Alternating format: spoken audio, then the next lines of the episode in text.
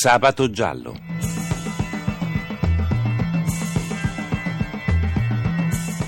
Casi irrisolti, misteri, delitti. Un programma di Cinzia Tani e Antonio De Robertis. Buonanotte e benvenuti a un'altra puntata di Sabato Giallo. Buonanotte a Gabriele Caiazzo che cura la parte tecnica del nostro programma. Vi ricordo il sito sabatogiallo.rai.it per riascoltare e scaricare tutte le puntate di Sabato Giallo, e se volete scriverci sabatogiallo@rai.it. Questa sera parleremo del delitto avvenuto a Putignano il 5 gennaio. La giovane Antonella Riottino è stata uccisa dal fidanzato 18enne e compagno di classe Antonio Gianandrea. Ne parliamo con Carlo Stragapede della Gazzetta del Mezzogiorno. Carlo, buonanotte. Buonanotte a tutti voi e ai numerosi ascoltatori. Grazie. Allora, com'era il rapporto fra Antonella e Antonio? È vero che litigavano spesso? Senti, guarda, questa della lite è una voce che si era diffusa in un primo momento, ma a quanto pare prima del delitto c'era una sorta di calma piatta, cioè, anzi Antonio era descritto come un ragazzo veramente timidissimo, riservatissimo, un ragazzo molto studioso, che anzi non usciva nemmeno spesso con Antonella. Pare che fosse un rapporto molto tranquillo, anzi un rapporto caratterizzato proprio dalla riservatezza di Antonio, che aveva un atteggiamento molto protettivo verso di lei, naturalmente prima fino a un attimo prima che si scatenasse quella violenza. Addirittura un testimone che ho intervistato personalmente mi ha raccontato che alle 10 di sera, della sera del 4 gennaio, che il delitto poi è stato collocato alla sera del 4 gennaio scorso, sì, li aveva notati abbracciati a sbaciucchiarsi come una qualsiasi coppietta nei pressi dell'ospedale di Putignano, a circa 500-600 metri dal luogo in cui poi è stato ritrovato il cadavere. Quindi parliamo forse di 10-15 minuti prima dell'omicidio. Un omicidio, per chi conosce Antonio Gianandrea, è un omicidio davvero inspiegabile. Come è avvenuto?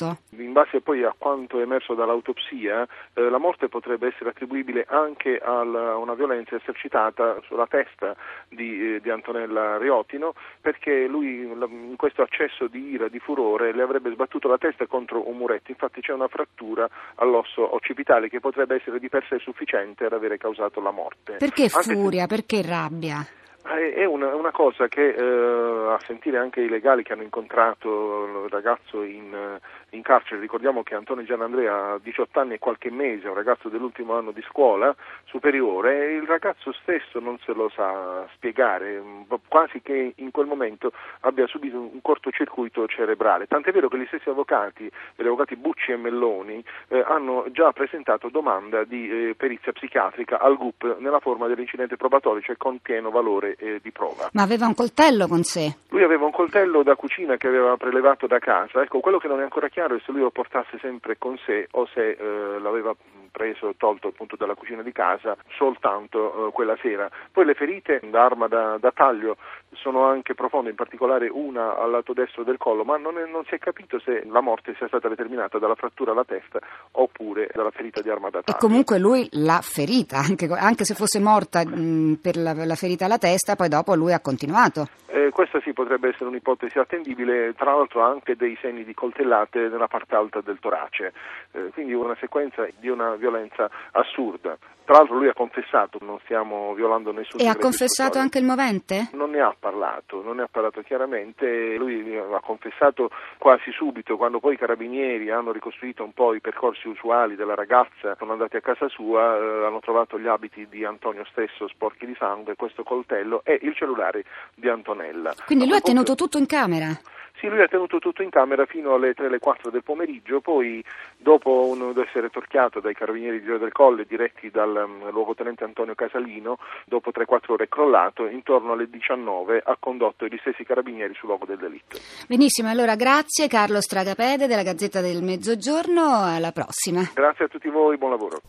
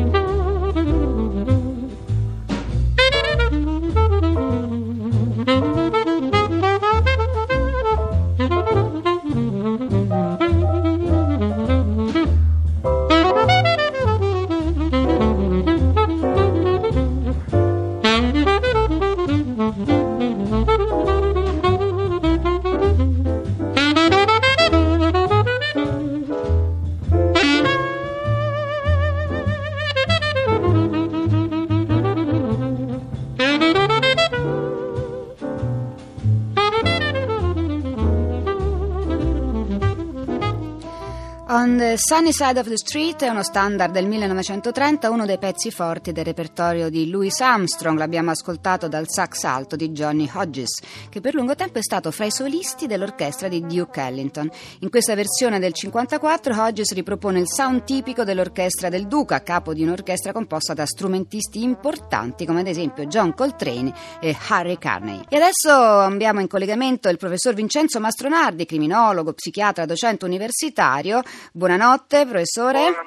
Buonanotte, buonanotte. Ecco, e io ho in mano l'ultimo libro del professore, Il profilo criminologico, libro molto interessante sul profilo. Io stavo adesso sfogliandolo, c'è il profilo del piromane, il profilo del pedofilo, addirittura sì, del piromane si parla di Nerone come uno psicopatico che poteva essere. Insomma, che cos'è il profilo? È la possibilità di stendere una serie di ipotesi alternative, ma che conducono poi in definitiva al restringere il campo investigativo relativo alla struttura di personalità di quell'omicida, di chi può essere stato eventualmente l'omicida. La prima volta che avvenne un profilo fu su il primo Una Bomber. Una sta per U, University, sì. UN, University, A, Airline, Una Bomber, perché metteva bombe sempre nelle università e sulle linee aeree nel 1960. Questo Mad Bomber, come fu chiamato, allora il primo profiler appunto disse: quando lo arresterete, così metodico che tutto lascerebbe pensare che indosserà un abito a doppio petto. Peraltro sembra che non sia abitante a New York, da come lui scrive, non deve essere cattolico, insomma riuscì a delineare. A delineare esattamente questo. Infatti quando fu arrestato indossava un abito a doppio petto e tutto corrispondeva esattamente. Allora, questo è il profilo criminologico, dalla scena del crimine ai profili socio-psicologici, Giuffre editore. Ma se dovesse fare il profilo di questo giovane di cui parliamo oggi, il quale continua a dire che lui ha avuto un momento di buio, eppure noi sappiamo che poi è tornato a casa, si è cambiato, ha cercato di allontanare i sospetti. Dobbiamo dire questo. Io ormai sono oltre 37 anni che faccio perizie per le procure di tutta Italia e mi sono reso conto che realmente molti assassini, molti omicidi mentono a se stessi, cioè sono degli abili mentitori verso la loro stessa persona, e meravigliandosi del fatto del come mai io proprio ho potuto lasciarmi andare a quell'impulso, a questo punto continuano a dire a se stessi: ma evidentemente è stato proprio un raptus e non ho potuto farne a meno.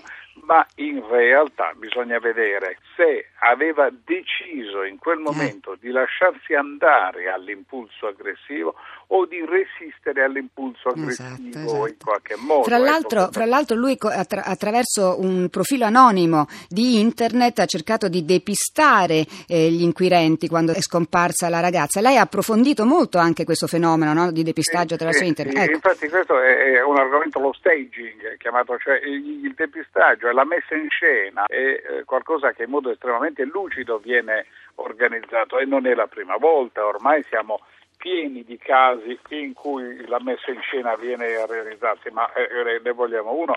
Sempre a Bari abbiamo il delitto Costanzo, cioè l'estetista del Petruzzelli uccisa nella notte tra il 10 luglio del 2009, in cui accade appunto che l'omicida entra in casa della vittima prima del suo rientro per preparare il depistaggio, come? Scrivendo sulla bacheca di Facebook di Anna, sì, che aveva la sua password: ho conosciuto tre tipi, verranno... Poi l'assassino, sempre secondo il castello accusatorio, ha poi aspettato la vittima a casa e ha riempito di acqua la vasca da bagno. E ha preparato tutto. E ha preparato allora, professore, purtroppo dobbiamo lasciarla, però su questo caso vorremmo magari farci proprio una puntata, perché mi sembra molto interessante per tornare su questo argomento. Con molto piacere. Grazie, buonanotte. Prego, buonanotte. E adesso la ricostruzione di un caso del passato. L'amore, così come nasce, può anche morire e i protagonisti continuano a vivere. Ma questa storia d'amore, morendo, distrugge due vite. Quelle di Maria Rosaria Sessa, cronista di una TV di Cosenza, la vittima, e di Corrado Bafaro, rappresentante di commercio, l'assassino. Nel passato di Corrado, sposato e separato, ci sono episodi di percosse alla moglie con relativa denuncia. La vita di Maria Rosaria invece è tranquilla, casa e lavoro. fra i due è colpo di fulmine, ma si sa, gli uomini non cambiano, anzi col tempo peggiorano, e Corrado non fa eccezione, è geloso, assilla Maria Rosaria ossessivamente. Perché hai tardato? Dove sei stata? Al lavoro c'è stata una complicazione. Non ci credo, hai un altro. Ma non dire sciocchezze, lasciami in pace. Man mano che in Corrado cresce la passione, in lei nasce la voglia di chiudere la relazione, di lasciare quel fidanzato così opprimente. Corrado gioca l'ultima carta, un invito a cena e un gran mazzo di fiori, ma è già preparato al peggio. In macchina ha messo anche un coltellaccio da cucina. L'ennesimo rifiuto di Maria Rosaria, il suo fermo proposito di troncare, fanno montare la furia. La aggredisce, l'auto sbanda e finisce contro il guardrail. Spunta fuori il coltello e 5 pugnalate spezzano la vita e i sogni di Maria Rosaria.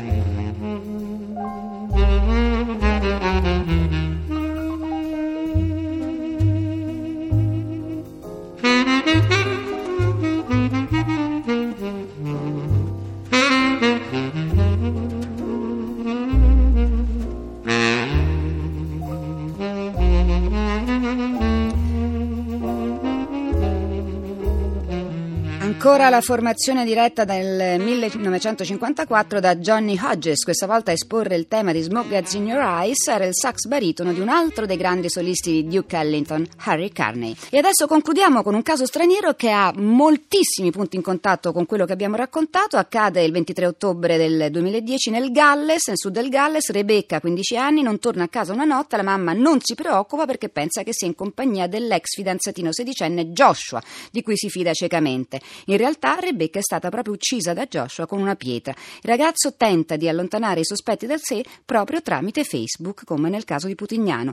I due erano molto amici, dopodiché avevano cominciato una relazione, lui era geloso, possessivo, lei si era allontanata, poi lui le aveva chiesto un altro incontro e era felice di rivederlo, senza immaginare quello che sarebbe successo. Dopodiché lui l'ha raccontato agli amici per vantarsi, ha anche raccontato quanto fosse stato difficile spaccare la testa alla ragazza, e uno dei suoi amici ovviamente ha avvertito i genitori, che allora volta hanno chiamato la polizia. Molti hanno detto che si trattava di una sorta di Dr. Jekyll e Mr. Hyde, fissato con il delitto e abituato a minacciare chiunque gli desse fastidio. Ovviamente è stato condannato per omicidio premeditato. Allora vi do appuntamento alla prossima puntata, ringrazio Gabriele Caiazzo che ha curato la parte tecnica e buonanotte da Cinzia Tani. Abbiamo trasmesso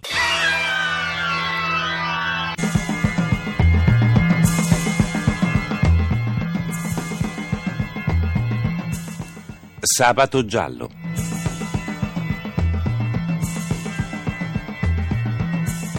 Casi irrisolti, misteri, delitti. Un programma di Cinzia Tani e Antonio De Robertis.